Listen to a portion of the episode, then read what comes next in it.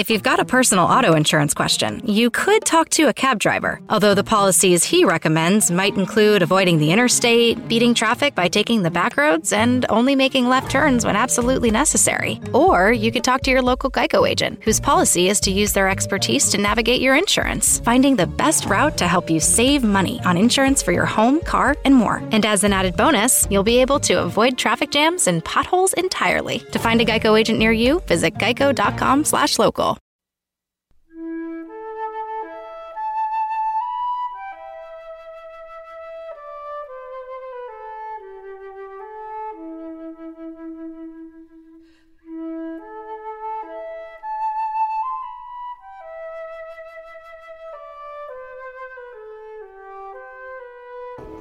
Alleluia, Alleluia.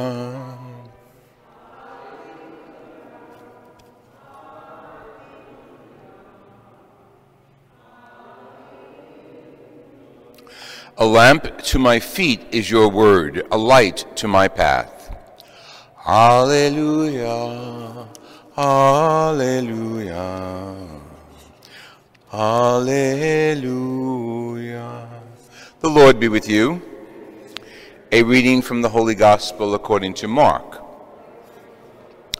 Jesus said to his disciples, Is a lamp brought in to be placed under a bushel basket or under a bed, and not to be placed on the lampstand? For there is nothing hidden except to be made visible, nothing is secret except to come into light. Anyone who has ears to hear, ought to hear. He also said to them, Take care what you hear. The measure with which you measure will be measured out to you, and still more will be given to you. To the one who has, more will be given. From the one who has not, even what little he has will be taken away. The Gospel of the Lord Jesus Christ.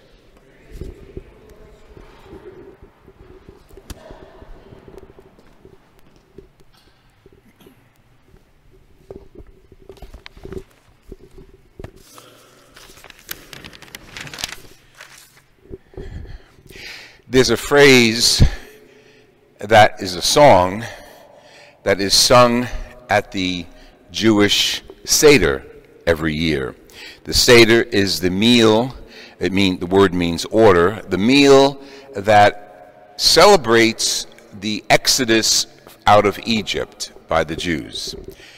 And during the course of the Seder, they keep an order and they eat certain foods, certain spices, say certain prayers every year on the, the week of, of Passover. One of the songs that they sing is called Dayenu, and it's a very peppy kind of song. And the phrase is Dayenu, Dayenu, over and over, and then the verses come in. The verses have to do with thanking God and the word Dayenu really means that would have been enough. So the song begins with creation. And it sings about, I'm not going to sing it for you, sings about what God did for us as Israelites in creation. He chose a people. He gave us Abraham. He gave us Moses. He gave us the scriptures. He gave us the covenant. And it goes on and on and on. Eventually, he gives them the temple. You see, everything that happened in the lives of the Jews, the belief is, was at the hand of God. There were no accidents, no just all of a sudden. No, it was all in concert with the will of God. So the song reiterates that would have been enough. Anything you did for us would have been enough. But you gave us more and more and more. Now, this plays into two things today one, the first reading, and the, the gospel, of course. The first reading, Nathan, the prophet, is going to the king, and they're talking about the beauty of the temple and the king goes and reflects in the temple, very much like the beauty of our own church, and he goes in and re- reiterates the whole salvation history. He talks about you took us out of the desert. You led us to freedom.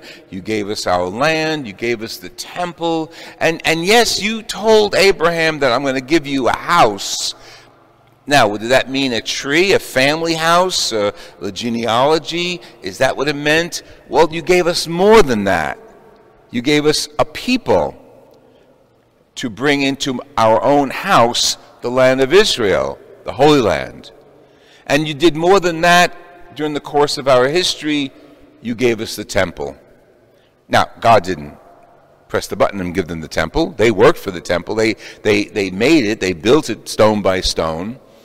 And the king is reflecting there on the goodness of God and all that he gave when he promised the house. Who knew when you promised Abraham, who was a nomad from way up in Ur, way up in, in uh, northern, almost like Iraq, who knew that the house you promised him would be a house for all people? The temple. And that's what it was. It was the, the, the location of God's presence, and the Jews call that Shekinah, in the Holy of Holies, which is where the covenant tablets were held. And the Jews believed that that was the presence of God. That's why the priests would only go beyond the, the veil into that area once a year to offer sacrifice. Very sacred, very holy. But with all you gave us, you gave us that too. And then it continues. And I think we could say that too in our own lives. When you come before God and we ask for prayers, as you know, my philosophy, it's not my philosophy, it's my theology and my faith says when we pray, we use Lord's will be done for all things. And the most significant praise is your will be done. So we're asking God that I come before you and present to you my needs or the needs of those for whom I'm praying. And I'm asking that your will be done. Yes, I know what I'm praying for. I'm praying for healing. I'm praying for a special intention. I'm praying for the repose of the soul of someone. And, and our list goes on. But praying correctly, imitating Jesus himself, your will be done. So it's not a bargaining tool, it's not a quid pro quo, it's your will be done, and here I am before you asking for my prayers. In, in my reflection and prayers, I have a list of people I pray for on a regular basis, people who have asked for special needs and so on. And when those needs are met for the person, when their prayers are answered, when my prayers on their behalf are answered, wow, I want to say, and, and I'm saying this because this is what happened this week in my life. A very dear friend went in for surgery. The fear was she was going to come out inundated with cancer. None was there. They will put her on medication, and she's going to be on the healing mend soon. And I say to God, that would have been enough to hear my prayer. That would have been enough that she didn't die on the operating table. That would have been enough, but you went over and above and you united your will with my will and my intention. You heard my prayer. Even if the, the diagnosis wasn't positive, he still heard our prayer. Got to realize that. So anything he, God does for us is enough. He, he gave us life. That's enough. When he answers our own needs in a special, beautiful way, with healing, wow, that's more than enough. It's over the top, you might say. It's like the comparison between this church and a, and a hovel. Wow, your presence comes in a glorious setting. So we listen to Jesus today, and he challenges us. What you have, shout out. Don't hide it. He talks about light. When you have a light, you don't put it under a basket, you put it on a lampstand. Lights, of course, he's talking about are, are torches, something lit with, with, with uh, a match or, or, a flame. You don't put it down on, underneath the bed, you put it up here so it could light the whole house. That's our faith. So what I'm doing now, I'm, I'm you know no great saint, no somebody out of the ordinary, just like all of us. I'm getting the light of my faith for a particular prayer, and I'm putting it up here to share it with all of you. And you can do the same.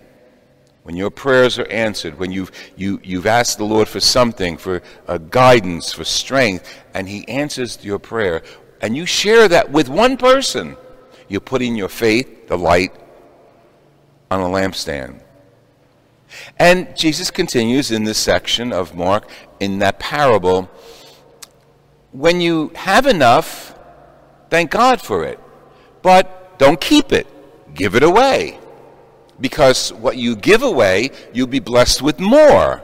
Sometimes this reading is a little strange, but it's not strange at all. It's, very clear. He's given us a lot. And when we give it away, we get more. What is that? Faith. When we know that our prayers have been heard, have been answered, our faith is intensified. And when we give it away by sharing it with others, we're allowing others in our family of the church to enjoy and intensify their faith. It's very interesting when Jesus says, if you don't have any, the little you have is going to be taken away. It's a challenge for us. Act on what we believe. And if you don't believe, well, that's, that's a different issue. But if you have only a little faith and, and you give up on having any faith, you're going to lose that. We need it to grow. We need to intensify the flame of our faith by acting on it, by sharing it, by continuously putting ourselves in the presence of God and praying for it. Go back to the king in, in David in the temple. He came before God in the temple, reflected, placed his prayers before the Lord, realized what God has done for him, and continues to reign as, as the good king that he was. That's us too. We come before the temple of the Lord.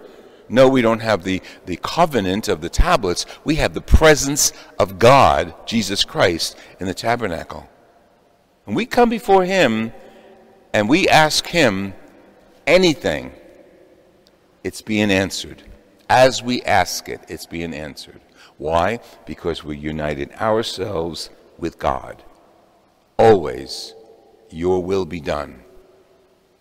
For those of us who have had, in a noticeable way, our prayers answered, give thanks to the Lord. For those of us whose prayers, and, and I have a list, so not every prayer has been answered according to my will. Those of us who have that list and we still have intentions, keep at it. Keep at it and let that flame of faith grow in our hearts and in our lives.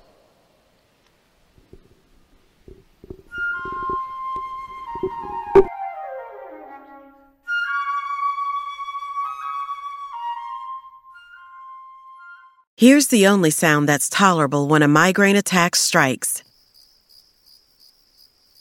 Nurtec ODT Rimegepant 75 milligrams can provide migraine pain relief, which can help break the silence.